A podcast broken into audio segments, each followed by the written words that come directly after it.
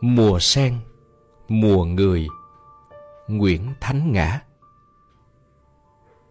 Giữa trưa hè nóng bức, Thoang thoảng đâu đây Là một làn hương thơm dịu, Lùa qua ngõ vắng. Ngỡ như có nàng thiếu nữ ngang qua.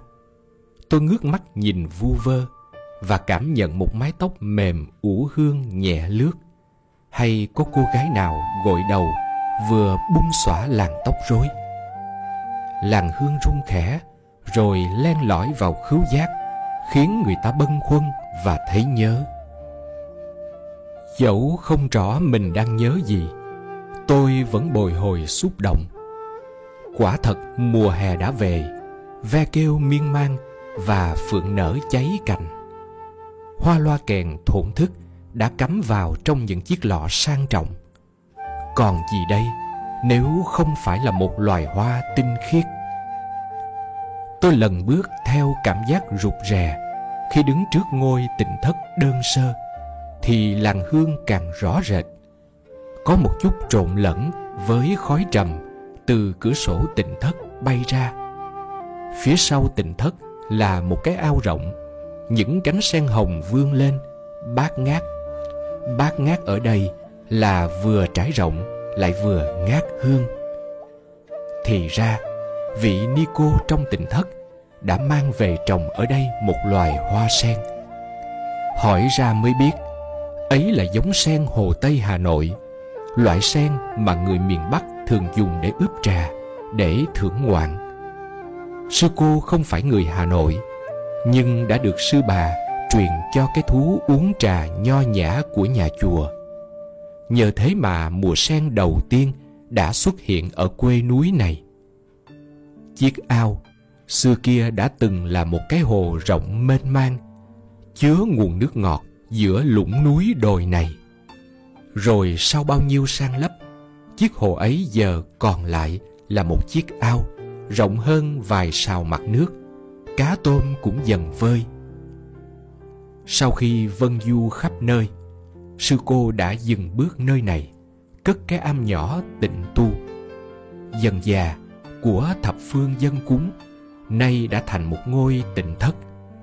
Tịnh thất dẫu đơn sơ, mà ao sen thì rực rỡ.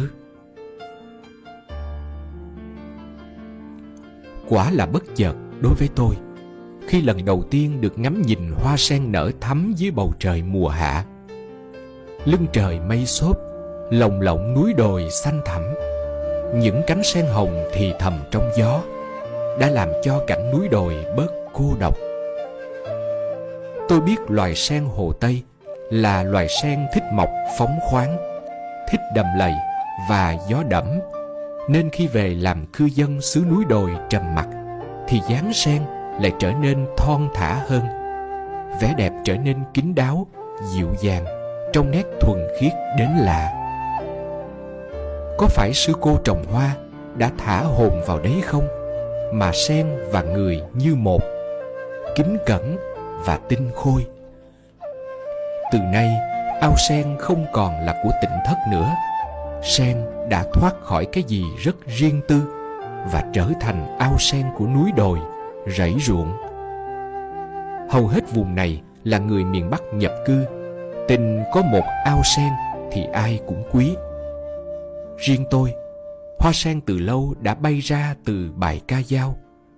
Trong đầm gì đẹp bằng sen, lá xanh bông trắng lại chen nhụy vàng. Đây không phải là sen trắng, nhưng sen hồng cũng có khác là mấy đâu. Lá sen rộng vành, có thể tưởng tượng như chiếc nón quai thao đung đưa vươn lên khỏi mặt nước, che chở cho từng nụ môi quan họ chúng chiếm hay điệu chèo mời trầu phân phớt hơi men. Từng cánh sen hồng cong cong, ôm lấy nhụy vàng. Ôi, cái nhụy vàng ươm của nắng mới, hay của hoa quỳ hoang dã sót lại từ mùa thu trước. Tinh rồng và thanh thoát biết bao. Tôi cũng biết người ta lấy hoa sen làm biểu tượng cho đức phật từ bi. Nên dù sinh ra từ bùn lắng, hoa sen lại biết chắc lọc vị tanh của bùn, vị hôi của tôm cá, vị nồng nã của tù động nắng nôi, kết lại mà thành làn hương tinh khiết, tỏa lan.